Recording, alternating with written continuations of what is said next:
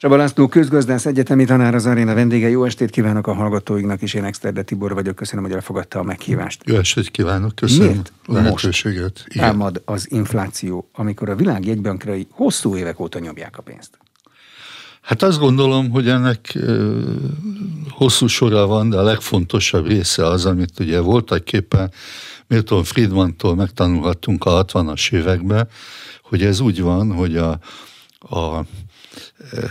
központi bankok, hogyha pénzt teremtenek, akkor az egy darabig nem hat a gazdaságra, mert a pénz semleges, de aztán egy idő után, amikor ez a pénzmennyiség fölhalmozódik a gazdaságban, és mindenki végig gondolja, hogy elképzelhető az, hogy az idők végezetéig nyomjuk bele a pénzt, és annak nincs semmi hatása se a keresleti, se a kínálati oldalon, akkor megváltoznak a várakozások, és ennek hatására az emberek azt mondják, hogy hát miért nem emelhetnénk az árakat, ugye többér is megveszik, akkor először sikerül az egyiknek, a másiknak, a harmadiknak. Van néhány vezető termék, amit mindenki figyel, ugye annak idején én azt tanultam diákként, hogy az újság árát akkor emelik, amikor a benzinára fölmegy. Nem, mint hogyha újság előállításához benzére lenne szükség, hanem hogy ezt mindenki tudja, hogyha a benzin többe kerül, akkor újság is többe kell, hogy kerüljön, és ez így végig gördül a gazdaságon. És én azt gondolom, hogy a messze a legfontosabb dolog, ami történt, ez főleg az amerikai gazdaságban, és azon keresztül a világgazdaságban az, hogy hogy ezzel szembesültek, hogy itt sok év óta nyomják ki a pénzt, mindenféle utakon, módokon, ez egy hosszú technikai történet is lehet. A pénzt kinyomják főként a központi bankok, de emellett a kereskedelmi bankok és a költségvetés is, és akkor ezek így együttesen nyomták mindenféle helyeken, és akkor volt egy gondolat egy időben, mondjuk 2017 és 2000 20 között, ezt úgy hívták, hogy modern monetáris elmélet, amikor azt mondták, hogy ez vég nélkül folytatható. Most megváltozott a világ, és mostantól kezdve ez a, a Friedman észrevette, ez nem érvényes. Hát én azt gondolom, annak idején is azt gondoltam, hogy ez egy téves felfogás, ez a bizonyos modern monetáris elmélet, hogy akármennyi adósságot, akárki, akármennyi ideig csinálhat, és ez most arra derült ki, hogy ez így van, mert hogy hát ezek a pénzek előbb-utóbb megjelennek az árakban, és elkezdik az árakat fölhajtani. Ennek az egyik része, a, ahogy a példában is szerepelt, az a, az a energiaáraknak az alakulása. Az energiaárak azok most nincsenek történelmi csúcsponton, hát ezért látni kell, hogy a mai napon a, a rendkőolaj nem volt egészen 80 dollár, és volt már történelmileg 155 dollár is, tehát nem a történelmi csúcsponton, de ahhoz képest, hogy néhány évvel ezelőtt volt 20, meg 27 dollár egy hordó kőolaj, ahhoz képest ez sok, és akkor emellett jöttek a többi ezzel kapcsolatos várakozás. Mindenki előtt az a várakozás, hogy az Egyesült Államok jegybankja nem fogja számolatlanul belenyomni a pénzt a gazdaságba úgy, hogy nem kell érte semmit sem nyújtani, és azért nem fogja nyomni a gazdaságba a pénzt, mert hogy a gazdaság anélkül is növekszik, hogy belenyomnák a pénzt. És ez nagyon hosszú vita, hosszú, hat, kb. hat havi vita volt, hogy vajon az amerikai gazdaság az a pénzügyi ösztönzőktől, stimulustól növekszik el, vagy pedig az történt, hogy hát kinyitottak a vendéglők, a strandok, a bankok, a, mit tudom én, az iskolák, és akkor ezeken a helyeken az emberek mind elmennek, és oda mennek és fogyasztanak, és ennek következtében ugye a kínlévő pénzt azt elköltik. És ettől kezdve, amit a Friedman kitalált egy fél évszázaddal ezelőtt, az, tovább, az továbbra is érvényes lesz, hiszen ha, ha van kereslet, ugye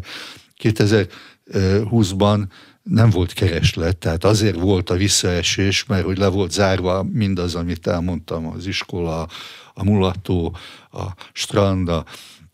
a banka, az egyetem. Most ezek mind kinyitottak, és akkor ennek következtében oda kell menni, ott fogyasztani kell, mert hogy ha más nem egy szendvicset, akkor, és egyáltalán mindaz, ami a tevékenysége összefügg, tehát ennek következtében elkezdődött a tevékenység, a termelés, a, visszaállt a foglalkoztatás. Volt egy pont, amikor Amerikában 14% volt a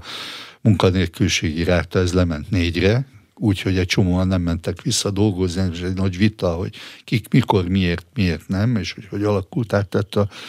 a munkaerőpiac, de a dolog lényege az, hogy lement a munkanélküliségi ráta arra 4%-ra, amit a munkanélküliség természetes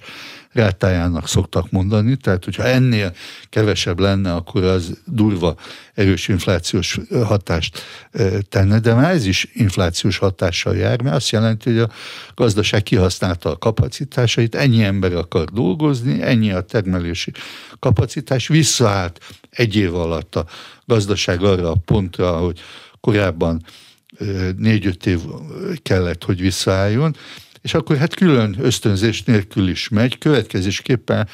az amerikai jegybank helyesen döntött arról, hogy ezt a pótlagos ösztönzésnek a formáit, a, különösen a igyenes kötvényvásárlásokat, azokat jelentősen lecsökkenti. Ennek következtében mindenki elgondolkozott, hogy ha nem végtelen a pénzellátás, akkor ez nem maradhat úgy, ahogy a korábbi elmélet feltételezte, hogy akármennyi pénz van a gazdaságban, akkor mindig árstabilitás lesz. De van az inflációnak egy természetes rátája, amivel együtt lehet élni? Az inflációnak van egy, ez egy tapasztalati érték, ezt elméletileg többen többféle módon próbálták meghatározni, de az nem volt egyik sem meggyőző. Azt szoktuk gondolni a tapasztalatok alapján, értve ez az elmúlt nyolc évtizednek a tapasztalatát, hogyha olyan két-két és fél százalék körül van az áremelkedések évek, éves üteme, akkor azt kell árstabilitásnak tekinteni azért, mert hogyha nem plusz, hanem mínusz két és fél százalék lenne, akkor egy csomó mindenki tönkre menne, és az egy sokkal nagyobb baj lenne annál, mint hogyha van egy kicsi infláció. Ezt tudjuk a leginkább a 30-as éveknek a tapasztalatából, különösen Franciaországban és az Egyesült Államokban ez pusztító hatással járt, és a, a politikai stabilitást, a gazdasági stabilitást tönkretette, és emiatt ez a meggyőződés van, hogy ilyen két-két és fél százalékos inflációs ütem az, amit árstabilitásnak tekintünk. Ez egyébként, mondom, hosszú távon működött. Most a vita az volt, hogy mert az elmúlt évek során voltak olyan névek, amikor nulla, vagy majdnem egy százalékot is alig ért el az infláció, hogy ez így fog maradni, és erre volt ez a bizonyos új monetáris elmélet, amelyik azt mondta, hogy akármennyi pénz van ki, így fog maradni. Ez tévesnek bizonyult, amiatt, amiket elmondtam, hogy a gazdaságnak a természetes mechanizmusai, azok viszik a gazdaságot az infláció felé, ha a központi bankok és persze a költségvetés erre nem figyel oda. De mi fogja visszahúzni erre a két és fél százalék? Az nehéz elképzelni, hogy az, hogy én mondjuk kevesebb brokkolit veszek, mert már túl drágának találom. Hát ez biztos, hogy szerepet fog benne játszani, de emellett, hogy megszűnik az a gyakorlat, ami a mondjuk 2015 és 2020 között jellemző volt, hogy a központi bankok számolatlanul nyomták a hitelt, a pénzt, vették az államkötvényeket, vették a vállalati kötvényeket, és ugye a befektetőknek, a megtakarítóknak negatív kamatokat fizettek, ez így nem maradhat. Tehát, hogy ez most már így tovább nem mehet. Az elmondott mechanizmusokon keresztül a gazdaság mondjuk visszaállt a normális menetébe, és emiatt Míg korábban a veszély az volt, hogy defláció lesz, és erről sokat beszéltek fel az Európai Központi Banknak a környékén, most az a veszély, hogy hát elindult a, az árak emelkedése, és ahogy egyébként a Friedman mellett egy másik jelentős közgazdász, a Hayek ezt elmondta, a, egyébként a 1940-es években, ha egyszer az infláció elindul, az önmagát fogja erősíteni. Nem kell hozzá semmi, mert mindenki körülnéz, és azt mondja, hogy na és ez is emelte, az is emelte árat, tehát akkor én még nem emelnék árat. Ha kim van kellő mennyiségű pénz, akkor van miből megfizetni ezt a magasabb szintet, és akkor ez egyre gyorsítja önmagát, anélkül, hogy ezt az állam külön politikával ö, gerjesztené. Most emellett még megtörténhet az, hogy az állam ilyen-olyan okokból, mondjuk választási év lévén elkezd költekezni, és akkor azt mondja, hogy hát adunk nektek is, meg nektek is el vagytok maradva, ti is el vagy, mindenki tud mondani 10-15 olyan csoportot. Mi biztos, hogy abban a csoportban vagyunk, akik beszélünk erről, akik úgy érezzük, hogy mi munkákat jobban is elismerhetnék, és akkor így nyomjuk, de a másik, a harmadik, meg a negyedik is. Ennek van egy természetes nyomása. Ha ennek a kormány nem áll ellent, akkor a magán foglalkoztatóknak is utána kell menniük, és akkor a, már nem csak a várakozások, meg a energiaárak, meg a forgalomban levő pénz, hanem a bérek is hajtják föl, föl az inflációt. Egész pontos akarok lenni, hogy mindig azt szokták mondani, hogy a közgazdászok minden inflációt a bérre vezetnek vissza. Ez igaz volt mondjuk a 70-es években, de most ez nem igaz, de azért mondom, hogy ez a négy vagy öt tényezőből a bér az a negyedik vagy az ötödik, nem az első, de azért azon gondolkozni kell, hogyha egy országban azért a nemzeti termék úgy áll össze, hogy többé-kevésbé eh, négy ötöde a fogyasztás és egy ötöde a beruházás, akkor mi történik a fogyasztásban, a brokkoli példánál maradva, az nem közömbös, meg sokan fogyasztunk, eh, lehet, hogy én inkább bélszint, mint brokkolit, de az is fogyasztás, az is meg fog jelenni az árszínvonalban, azt rendesen számolják. De egy magánfoglalkoztató az meddig tud utána menni a béremelésnek, hogyha a termékét nem tudja annyiért eladni, mint amennyiért ugyanazt a terméket mondjuk egy állami foglalkoztató el tudja szórni. Az a veszély ebben a folyamatban, és ugye ezt mondta ki a 40-es években a küzdelem a kényszinfláció ellen című, tehát öt oldalas, de Magyarországon szerintem senki által nem olvasott cikkében, hogy ez önmagát gerjeszti. A magántermelő az megpróbálja felemelni az árat, és ez, ha ki, sok pénz van kint a piacon. És én most azt állítottam, és ezt föntartom, hogy 2015 és 2021 között az államok hihetetlen mennyiségű pénzt vittek ki a piacra a költségvetésben is, a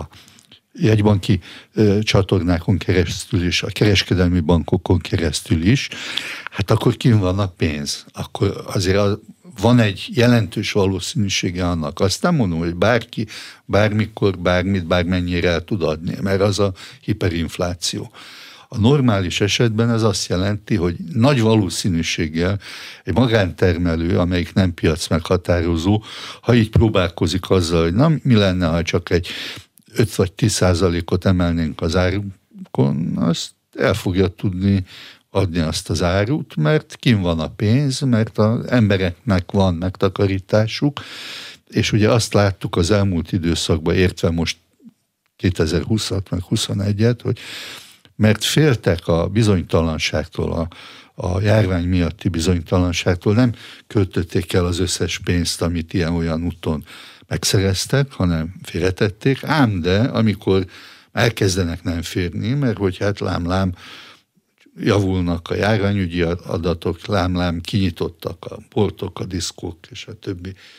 helyek, ahol költekezni lehet, akkor elkezdenek költekezni, és ha elköltik a pénzt, nem takarítják meg, akkor pontosan az történik, ami várható, hogy ez a pénz, ez nem marad a bankszámlákon, vagy nem marad festményekbe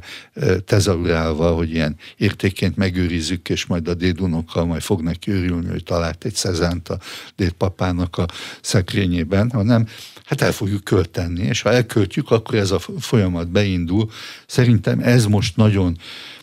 fontos és jól látható, elindult az Egyesült Államokban, ahol ugye az infláció most már 7%-ot ért el, ez a 70-es években volt ilyen utoljára, tehát amiről beszélek, ami miatt a helyeket beidéztem, hogy hogy itt van a szemünk előtt. Nem is akarták elhinni. Hát ezelőtt még egy fél évvel az amerikai egybank elnöke azt mondta, hogy ugyan kérem ez a, ez a áremelkedés, ez egy, ez egy átmeneti jelenség, és bizony az elmúlt hónapban, decemberben azt találtam mondani, én is hallottam egy ilyen videóadásban, hogy hát fe, felejtsük el azt a szót angolban, hogy transitory, az átmeneti, mert ugye erre, ezt ugye sokan úgy gondolják, mondta ő, hogy ez azt jelenti, hogy efemérrel, tehát mulandó, ugye magától elmúlik,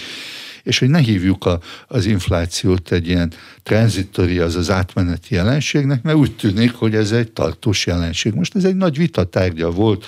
egyebek mellett eh, Powell elnök és mások, mint mondjuk Summers professzor és eh, sokan eh, mások, a, akik hát mondjuk kétkedőben néztek az amerikai gazdaságra, ma már ezen senki nem vitatkozik, hogy ez a 7%-os infláció ez nem múlik el magától. Németországban, ahol ugye sok-sok éven keresztül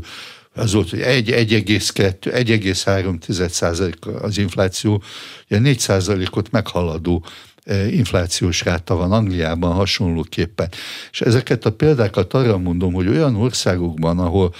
tényleg el lehetett hinni ezt a modern monetáris elméletet valamilyen szinten, hogy Hát most egy olyan időszakba léptünk, ahol a termelékenység fejlődése, az információ technológia, a tömegfogyasztás, vagy nem tudom én mi miatt nincs inflációs veszély. Ez tévesnek bizonyult, látjuk a meghatározó országokban, és ha ez igaz, az Egyesült Államok, ez igaz Anglia, és igaz az Európai Unió gazdaságára nézve, mindenkelőtt Németországra, amelyik ugye az árstabilitás bajnoka volt évtizedek óta, akkor itt egy hát egy új helyzet jött létre az elmúlt hetekben, hónapokban, ahol már nem az érvényes, ami ezért egy fél éve vagy egy éve volt, hanem hanem az, hogy úgy látszik, hogy mégiscsak elkezdték el költeni ezeket a pénzeket, amiket a központi bankok, kereskedelmi bankok, meg a költségvetés kinyomott a, a gazdaságba, és ennek következtében bizony ez az infláció, ez elindult, és semmi elét nem mutatja annak, hogy magától megszűnne. Mennyire maradhat tartós a járványnak az a gazdaságra gyakorolt hatása, hogy egyeseknek, mondjuk a WC papírgyártóknak nagyon jól ment, mert azt fölhalmoztuk az elején, a vendéglátósoknak meg nagyon rosszul ment. Minden vissza fog állni a természetes fogyasztásra? Ezt nem gondolom, ez egy abszolút, abszolút jogos kérdés, és erről több nagy elemzés is született az elmúlt év, meg a jövő év összehasonlítása kapcsán, hogy jól láthatóan vannak ennek az átalakulásnak nyertesei. Hát én említeném még ezeket a nagy informatikai cégeket, mint a, a, amilyen a Zoom meg a Google, akiknek ez, Azon ez, ez abszolút jól jött. És hát vannak más tevékenységek, ugye azt látjuk, hogy a, a turizmus az soha ebben a léptékben, ebben a formában, hogy ezt ismertük mondjuk 2017-18-ban, ebben nem fog visszaállni. Most lehet, hogy én egy önző ember vagyok, de egyik irodám a belvárosban lévén az azért engem zavart, amikor nem tudok kimenni szendvicsezni, akkor a tömeg vonul az utcán, mint hogyha május első lenne, három vagy négy hónapon keresztül, tehát ez nem lesz így és akik ebből a tömegturizmusból éltek, azoknak valószínűleg hát valami új megoldást kell találniuk, mert soha ennyi turista, aki így költ, ahogy ez volt 17-18-ban, az nem lesz. A vendéglátósokat említette, és hát van még néhány tevékenység, ami ehhez, ehhez kötődik, ahol, ahol én azt gondolom, hogy nem fognak ide visszatérni a, a korábbi időszakhoz. Tehát, hogy itt egy jelentős szerkezeti változás indult meg, és ez a szerkezeti változás, ez,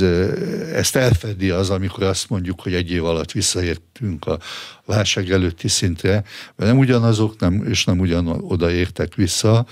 hanem van egy kör, akik jelentősen jobb pozíciókba kerültek, és van egy másik kör, akik jelentősen és tartósan rossz, rosszabb pozíciókba kerültek. De azt az emberi vágyat, hogy világot látni, elutazni egzotikus környékekre, ezeket el kell felejtenünk? Nem lesz rá igényünk? Nem fogunk rá vágyni, mert nem tudunk majd hazajönni? Belénk ivódott ez? Én azt gondolom, hogy hát nyilván nem arról van szó, hogy a turizmus szektornak vége van, de arról azért szó lehet, hogy ugye kevesen tudják, hogy mondjuk a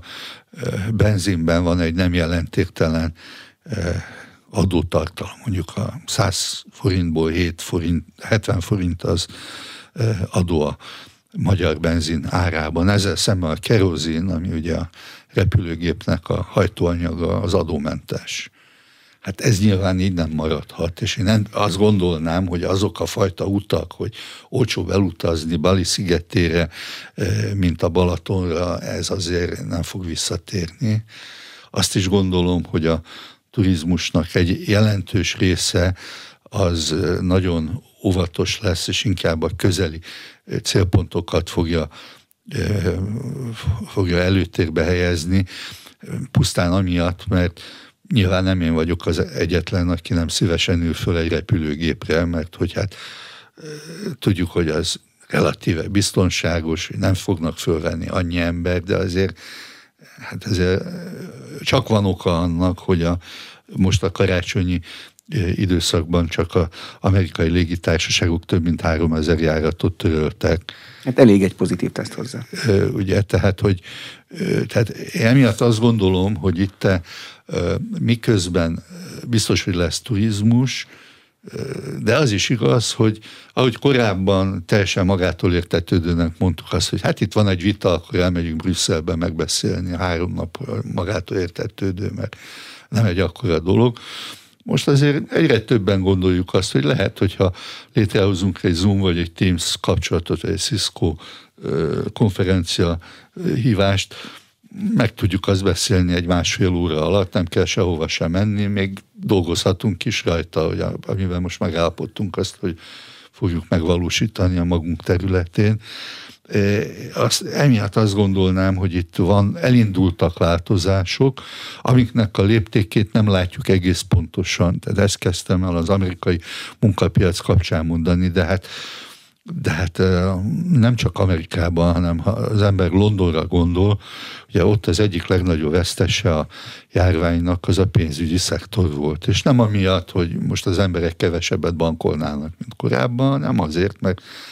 sokkal rájöttek arra, hogy a banki műveletek egy jelentős részét otthonról el tudjuk végezni, és nem kell bemenni a a Citybe, és ha nem kell bemenni a Citybe, akkor lehet adottan a banknak érdemesebb egy olyan munkarendet bevezetni, hogy a hét minden napján valamelyik más munkatárs van benne, akkor ugye egy ötöd annyi helyiségbérlettel ki lehet jönni, és most anélkül, hogy nagyon hosszú lennék, ezt mindenki át tudja látni, hogy ez egy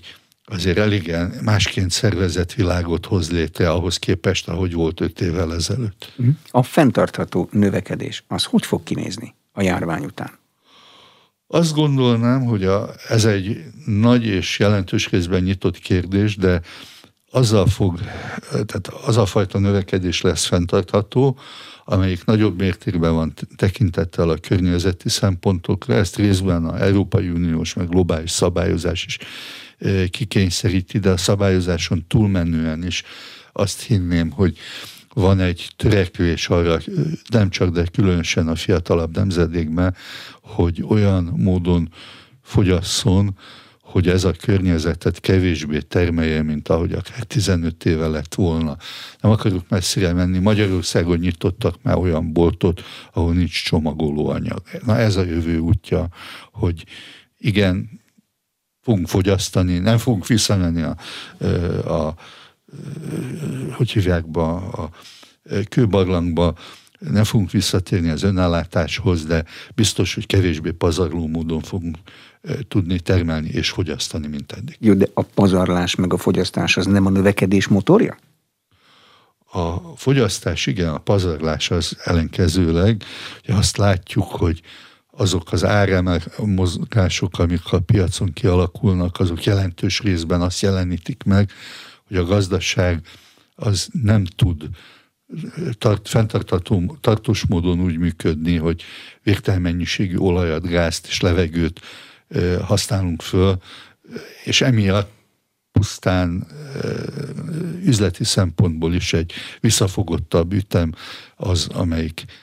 fenntartható lesz. A Covid két éve alatt érdekes jelenség volt az autógyártásban is, nyersanyaghiány, hiány, alkatrész hiány, megállt az autógyártás nagyon sok európai helyen, 19-ben pénz nem volt, vevő nem volt, 20-ban meg autó nem volt. Ebből az következik, hogy ezeket az ellátási láncokat át kell alakítani, raktárkészletet kell felhalmozni, nem az volt a nagy találmány, hogy nincs raktárkészlet? Én azt gondolnám, hogy ez egy rövid távú probléma, ami hát önmagában véve, hogy előállt, az nyilvánvalóan el fog gondolkoztatni minden döntéshozót, mert, mert tényleg nem tudtuk elképzelni. Én biztos, hogy nem tudtam elképzelni, hogy ilyen jellegű nehézségek fölmerülhetnek. Ugyanakkor azt, abban egész biztos vagyok, hogy szemben azzal a erőteljesen képviselt szakirodalmi állásponttal, hogy most elkezdődik az önellátás időszaka, és aki saját maga nem termel, az ugye lemaradásra van kárhoztatva, és hogy semmi esélye nincsen. Az, azt gondolom, hogy az a, a helyzetnek az eltúlzása. Nyilván igaz az, hogy jól végig kell azt gondolni, hogyha minden egyes alkatrészt Kínába gyártanak, és az három hét, amíg ideér hajóval, akkor hogy milyen arányban érdemes kitelepíteni a, a tevékenységet, de hát azért nagyon jelentős komparatív és versenyelőnyeik vannak a, az ázsiai országoknak, és ebbe beletartozik az a folyamat is, ami miatt ma már erre nem szoktunk gondolni, hogy Kína sem feltétlenül egy olcsóbérű ország. Az elmúlt évtizedben háromszorosára nőttek a bérek, tehát az, hogy hova kell kihelyezni, mennyit kell kihelyezni, ez egy folyamatosan változó folyamat. Globalizáció nem fog megállni, a globális munkamegosztás nem fog visszaesni, a, a számítástechnika elterjedése, a IT vezérelte termelési rendszerek,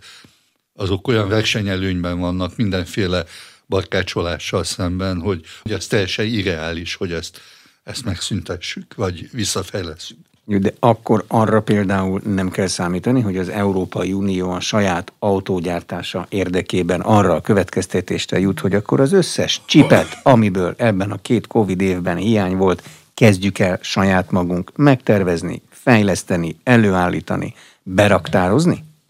Ugye minden gazdasági döntés az arról szól, hogy alternatívákat mérlegelnek, és ugye az önellátás az, az emberi reflexből adódik. Általában ugye úgy tanítjuk, hogy a merkantilizmus az a közgazdaságtannak a gyermekkora. Tehát, hogy amikor a, először eszmél egy ország vezetése, és akkor elgondolkozik, hogy, hogy hogy is vannak a dolgok, akkor jön erre a gondolatra, hogy hát ha magunk mindent megtermelünk, akkor nem függünk a,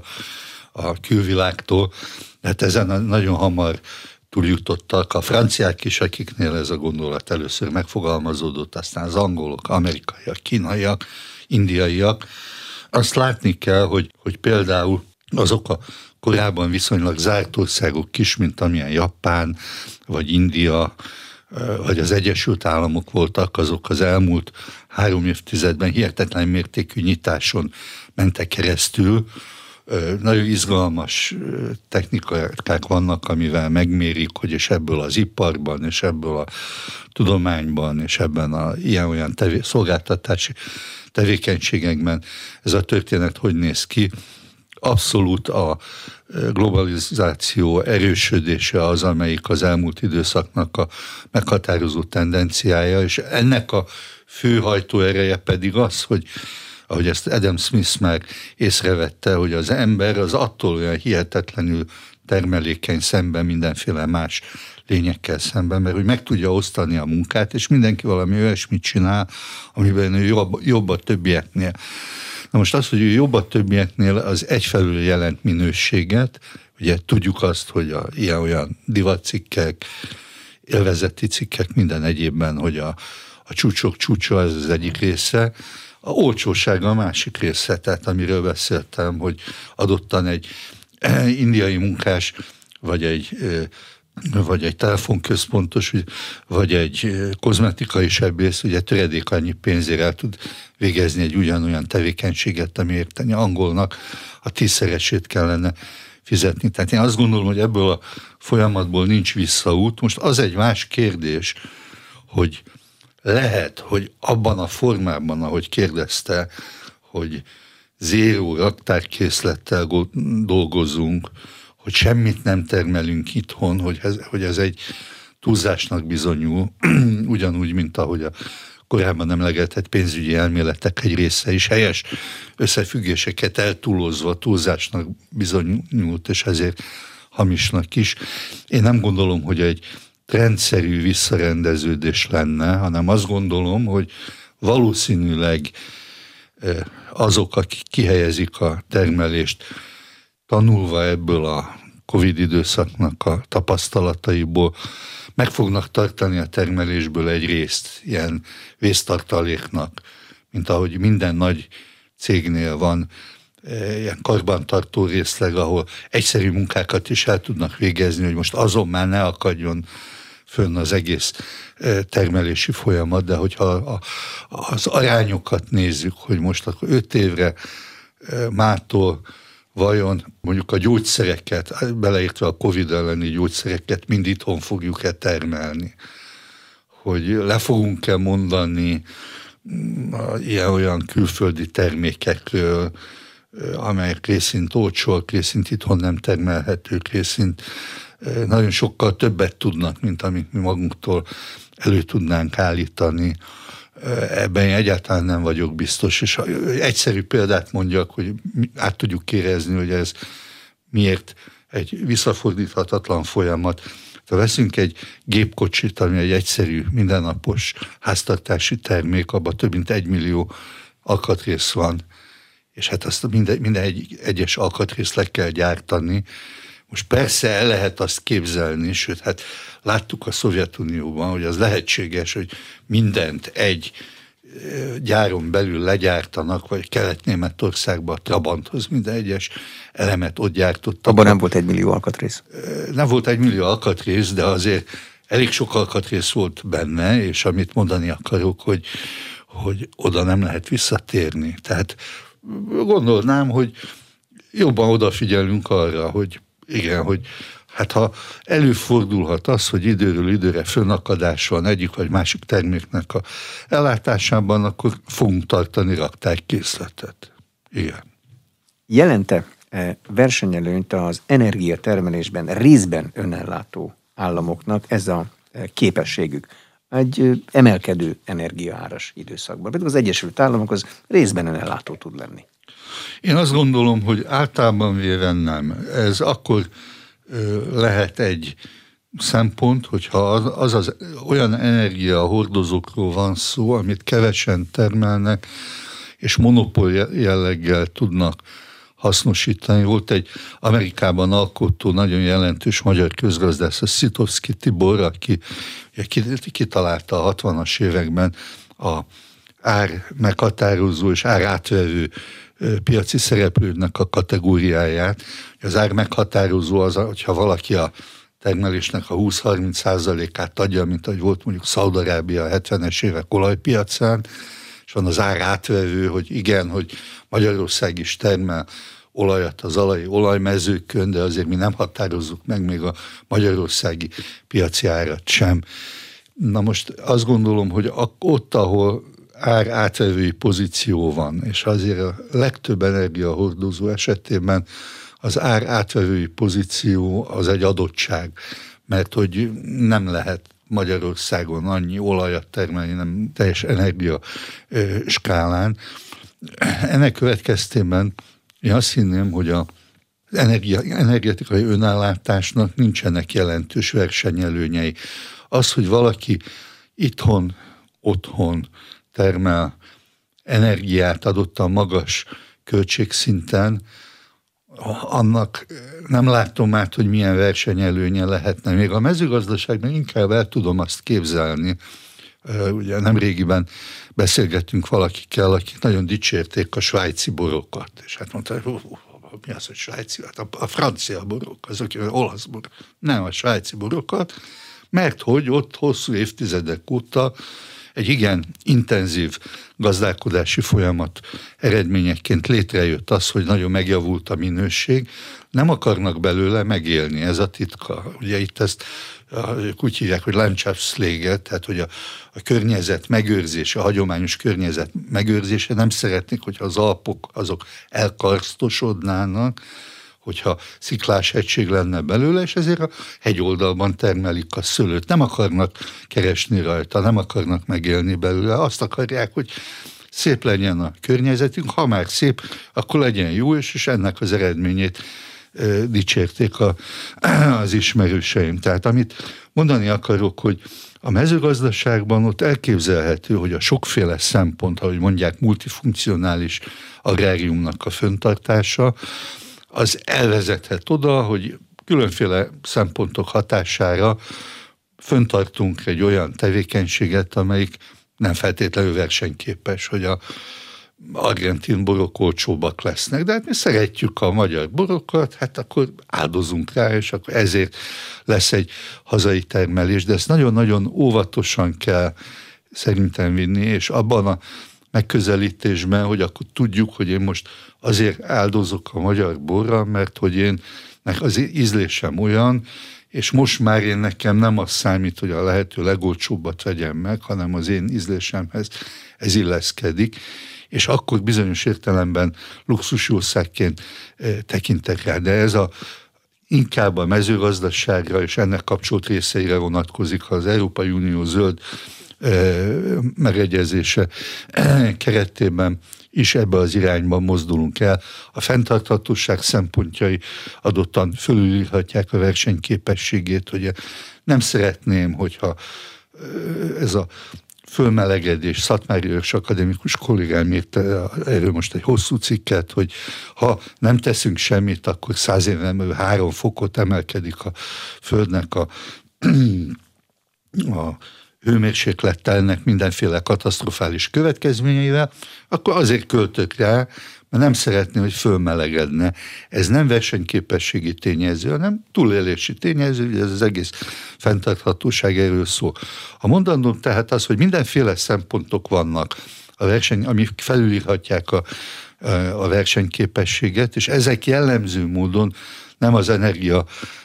termelésben vannak, bár az kétségtelen, hogy ha most épp a felmelegedésre gondolunk, akkor azt azért szén alapú erőművekkel elég nehéz, vagy olaj, vagy gáz alapú erőművekkel ugye elég nehéz lesz megoldani. De akkor mivel? Van egy vita, hogy az atomenergia termelés az milyen színű legyen. Az egyik oldalon ott áll Franciaország, látótávolságban vannak abban az országban az atomerőművek, különböző méretűek, másik oldalon meg Németország áll, aki becsuk mindent, meg Ausztria. Ennek milyen hatásai lehetnek? Én azt gondolom, hogy a az atomerőművek tekintetében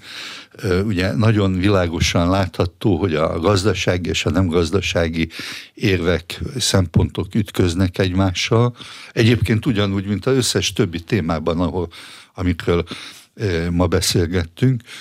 Ugye az világos, hogy amikor, amíg a, egy erőmű működik, addig a olcsón és viszonylag környezetbarát módon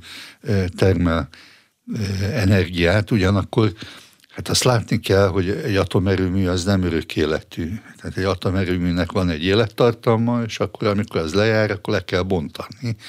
És hát mai ismeretek szerint egy atomerőműnek a lebontása az körülbelül annyiba kerül, mint a felépítése, plusz nincs megoldva az, hogy a ott keletkezett egyszerűségért mondom atomhulladékkal mit lehet csinálni. Tehát én azt gondolom, hogy ez egy nagy nyitott kérdés. Jelentős részben a technológia választhat erre, én ehhez nem értek olyan szinten, hogy véleményem lehetne róla, de azt látom, hogy erre, anélkül, hogy erre a kérdésre választ adnánk, pusztán azon az alapon, hogy az atomenergia, amikor csak a működési költségeket számoljuk, és a létesítés és a lebontási költségeket nem, ahogy ez Magyarországon szokásos, akkor ez egy olcsó energiaforrás, és bizonyos értelemben környezetbarát is, hiszen amíg a erőmű működik, addig nem szennyezik oly módon a környezetet, mint mondjuk egy szén alapú vagy egy olaj alapú erőművel. Hát ez szerintem egy rövid távú gondolkodás, és biztos, hogy szükség van arra, hogy gondolkozzunk értve ezzel most a teljes emberiséget, hogy hogy lehet oly módon egyfelől energiatakarékos gazdálkodási modellt kialakítani, másfelől a meglévő energiaigények kiszolgálására olyan forrásokat találni, amik nem teszik tönkre a a környezetet. E tekintetben mind az Európai Uniónak a zöld megállapodása, mind a Glasgow-i csúcs találkozón született megállapodása világ karbonsemlegessé tételéről, hát inkább célokat fogalmaz meg, mint az eszközöket, és hát ez a következő időszaknak az egyik legizgalmasabb technológiai és gazdasági és társadalmi kérdése lesz, hogy és milyen megoldást lehet ezekre a kérdésekre találni. Még 2015-ben az akkori migránsválság idején beszélt arról, hogy Európában úgy tűnik, hogy nincs teljesen beárazva se a belső, se a külső biztonság. Az egészségügyi biztonság két év Covid után beárazottnak látszik? Nem, semmiképpen sem. Ugye itt arról van szó, hogy azt mondták, és ez bizonyos szempontból igaz is, hogy a, a koronavírus egy egyszerű sokhatás,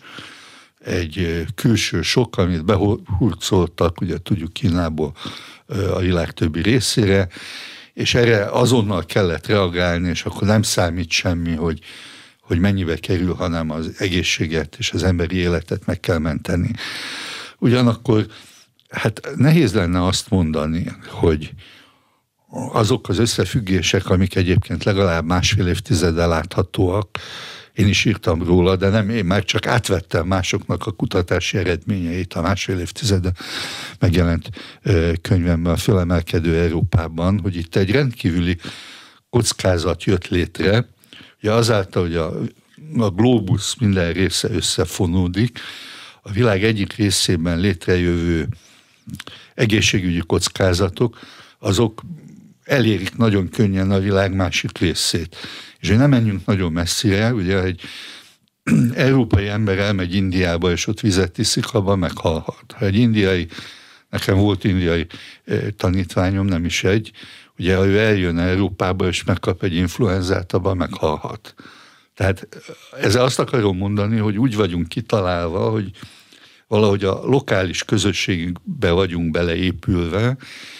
és egyáltalán nem vagyunk felkészülve, értve azon az egyéneket, értve ezen az egészségügyi rendszereket, és értve ezen a társadalmi rendszereket, meg a világgazdaságot, hogy mit kezdjünk ezekkel a világméretű járványokkal, amiket angolul pandémiának hívunk, hogy azzal a kockázattal, hogy, hogy igen, hogy Dél-Afrikából, hogy adottan Indiából, vagy máshonnan, Kínából el tud jönni egy betegség, és az tömegeknek az életét és az egészségét veszélyezteti. Én úgy látom, hogy a egészségügyi rendszereink azok erre egyáltalán nincsenek felkészülve. Mindenek előtt nincsenek felkészülve arra, amit kérdezett, hogy hát a minden kockázatnak van egy ára. Ha ezt az árat figyelembe vesszük, beépítjük, akkor ez rendben van, így van az automotornál, meg minden egyébnél is, hogy ha ezt figyelembe vesszük, akkor jó van, de ezeket a egészségügyi kockázatokat, különösen a világméretű járványoknak a, a kockázatait, és azt, hogy hogyan lehet ezzel ellen értelmesen védekezni, nem úgy, hogy nem engedünk be senkit Afrikából, hanem ennél egy kicsit emberi, hatékonyabban, meg emberibb módon.